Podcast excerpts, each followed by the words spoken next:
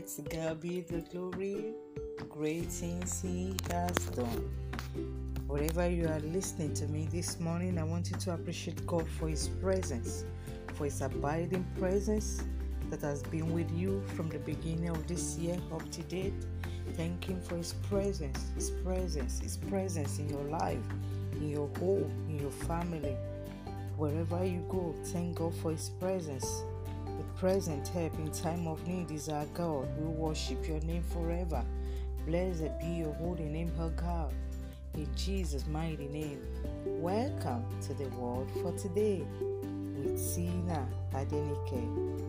Our word for today is a very present help. A very present help.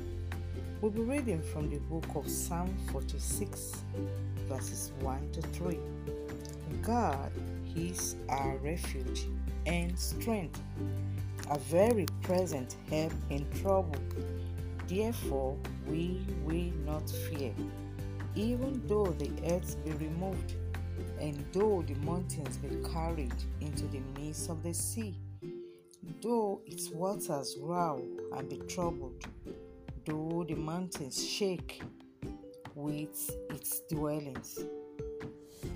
In life, there are those who are present but can't help, and there are those who can help but are not present. But the God we serve is ever present. We serve the God who can help and is ever present. He is a present help, meaning He is in the midst of the situation we are facing what is that situation that you are facing? God is there. It can be very easy to feel that is far away when we are struggling with varieties of troubles. But His word to us is that He is near and that is a help to us. He promised that He will never leave us nor forsake us, though we may find ourselves tempted to believe otherwise. In order to stay in peace, the truth of His imminence should be our focus. The first thing that God promises to be to us is our refuge. What is a refuge? It's a hiding place. God, knowing our instinctive tendency to hide, tell us in His loving way that it's all right to hide, and it's so all right that He promises to be our hiding place. In other words, when we feel overcome with fear, call upon God, and you will feel His presence. And in that presence, you will feel safer than you've ever felt before. Who wouldn't feel safe in the arms of the one who created the universe and all that is in it. So when we experience fear, the first thing we do is what is at the base of our instincts. We hide, but we hide in the presence of the Almighty God. We serve the God who is in charge. We serve the God who is in control. We serve the God in whose hand nothing can get out of control. Come rain, come shine, come high water, nothing can ever get out of the control in the hands of the one who is in control. Is the root of our strength and our confidence. Psalm 94, verse 9 tells us, He said, Who you planted here, shall he not hear? God is the one that created you no matter the situation you are going through, is all attentive. Also, Isaiah 43, verse 2 says, When you pass through the waters, I will be with you, and through the rivers, they will not overflow you. When you walk through the fire, you will not be scorched, nor will the flame burn you. God does not say that we'll never pass through difficulties or prayers or trying times, we will pass through the waters, through the waters, even through the fire, but God promises us His presence all way through. He also promises that nothing will harm us or frustrate His purposes of good for us. Are we in danger from visible or invisible enemies?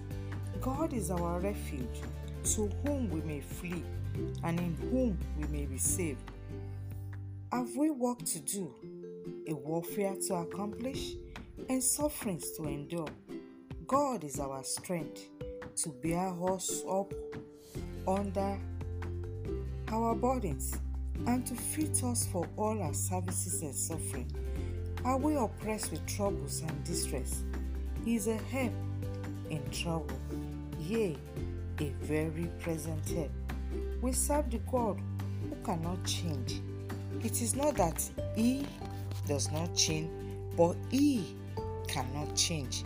We are sure of what He will do today because we saw what He did yesterday, and we are sure of what He will do tomorrow because we see what He's doing today. So we are confident that we are not finishable, unconsumable by the enemies. We are confident that the future He promised us is secured. I want you to begin to thank God this morning. Say, Father, I thank you for your goodness and mercy. Lord, thank you for your goodness and mercy. Thank you for your wholesome move in my life. Begin to appreciate God this morning. God, thank you for your goodness, for your wholesome move in my life. I want you to say after me, God, with the assurance of your ever present help and strength, I commit myself afresh to follow you and to walk in your ways with new favor, new zeal, and a new level of courage. I will not fear, for you are with me. I will not be afraid, for you are my God. You will strengthen me. You will help me. You uphold me with the right hand of your righteousness.